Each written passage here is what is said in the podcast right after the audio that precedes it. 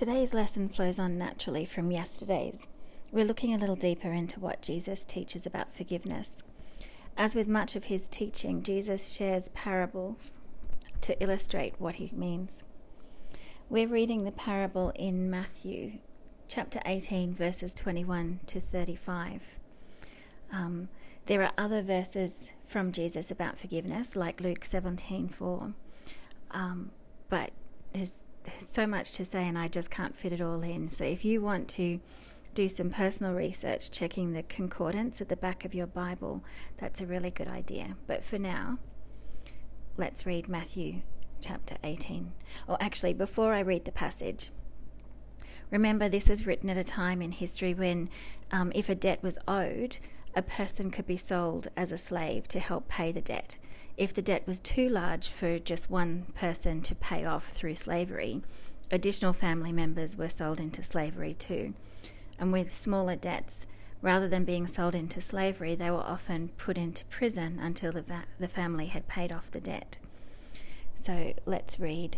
Reading from the New Living Translation first. So, Matthew chapter 18, starting at verse 21. Then Peter came to him and asked, Lord, how often should I forgive someone who sins against me?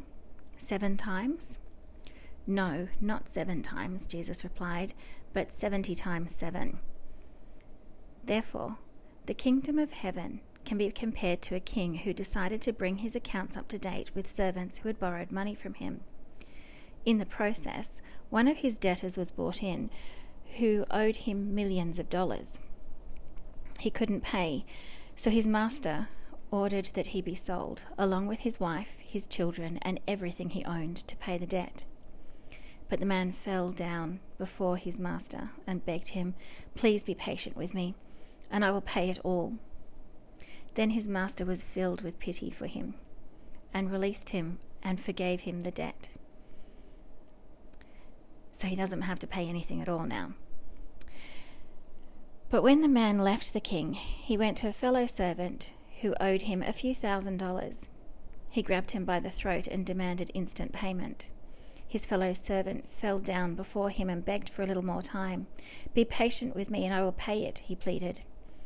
But his creditor wouldn't wait. He had the man arrested and put in prison until the debt could be paid in full. When some of the other servants saw this, they were very upset. They went to the king and told him everything that had happened. Then the king called in the man he had forgiven and said, You evil servant, I forgave you that tremendous debt because you pleaded with me. Shouldn't you have mercy on your fellow servant, just as I had mercy on you? Then the angry king sent the man to prison to be tortured until he had paid his entire debt. That's what my heavenly Father will do to you if you refuse to forgive your brothers and sisters from your heart. Now for the NIV. Again, starting at verse 21, Matthew 18. Then Peter came to Jesus and asked, Lord, how many times shall I forgive my brother if when he sins against me? Up to seven times? Jesus answered, I tell you, not seven times, but seventy seven times. Therefore the kingdom of heaven was like a king who wanted to settle accounts with his servants. As he began the settlement, a man who owed him 10,000 talents was brought to him. Since he was not able to pay, the master ordered that he and his wife and his children and all that he had be sold to repay the debt. The servant fell on his knees before him. Be patient with me, he begged, and I will pay back everything. The servant's master took pity on him, cancelled the debt, and let him go. But when the servant went out, he found one of the servants the fellow servants who owed him a hundred denarii. He grabbed him and began to choke him. Pay back what you owe me, he demanded. His fellow servant fell to his knees and begged him, Be patient with me, and I will pay you back. But he refused. Instead, he went off and had the man thrown into prison until he could pay the debt. When the other servants saw what had happened, they were greatly distressed and went and told their master everything that had happened. Then the master called the servant in. You wicked servant, he said. I cancelled all that debt of yours because you had begged me. Shouldn't you have had mercy on your fellow servant just as I had on you? In anger, his master turned him over to the jailers to be tortured until he should pay back all he owed. This is how my heavenly Father will treat each of you unless you forgive your brother from your heart. So, it's a tough one. It's a tough one.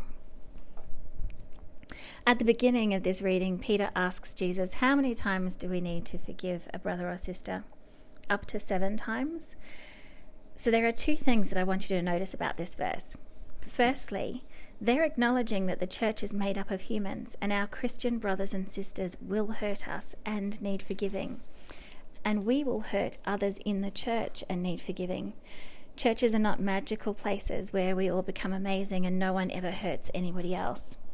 We still have all our sorry, all our human natural tendencies although hopefully we're working on growing the fruits of the Spirit and coming, becoming better. Not perfect, but better. Secondly, seven is believed to be a perfect number biblically. Peter thinks forgiving seven times would show how perfect he is. Um, it's not clear in the translations. There are various translations whether the answer that Jesus says is 70 times 7 or 7, 77 times. Um, there are different translations in different Bibles. Either way, it implies that there's it's too many times to keep count of. Then Jesus tells the parable. We know that because it is a parable, it's designed as a lesson for us to apply to our lives. God is the forgiving King, the King who completely forgives a massive debt. We are the servant owing the massive debt. We have begin, been forgiven of everything. We've been forgiven of everything we've ever done in our whole lives and things that we'll continue to do. We've been forgiven everything that we've done against others and everything that we've done against God. Knowing that level of forgiveness, it's then wrong for us to hold animosity against someone who has wronged us and not forgive them this is a really tough lesson. It's it's a lot easier to know it in your head than actually have it happening in your heart. And yet the final verse of that reading says that we must forgive from our heart. Um, there's a quote uh, that I want to tell you, and I, I really hope that I'm not going to butcher the name of the person who made up the quote. It's it the name is Najwa Zebian. It's N A J W A, and then Zebian is the last name. And their quote says, Today I decided to forgive you, not because you apologized or because you acknowledged the pain that you caused me, but because my soul deserves peace. Often it's not for their sake that we forgive, but for our own. Sometimes forgiveness might take a while and might take baby steps but try to regularly look into your heart and tackle unforgiveness. It will help to free your soul. Let's pray. Father God, thank you that you are a merciful God. Thank you that despite the fact that we do wrong every single day, you forgive us. Thank you that you forgive us all the hurts that we do to others and the way that we don't live our lives to always honour you. We don't live up to that commandment of loving the Lord, loving you with all our heart and with all our soul and with all our mind, with all our strength. We try, but we don't live up to it, and yet you forgive us. Every day you forgive us. Help us to work on any unforgiveness that we have. Help us to melt away that unforgiveness and that bitterness and help our souls to be free.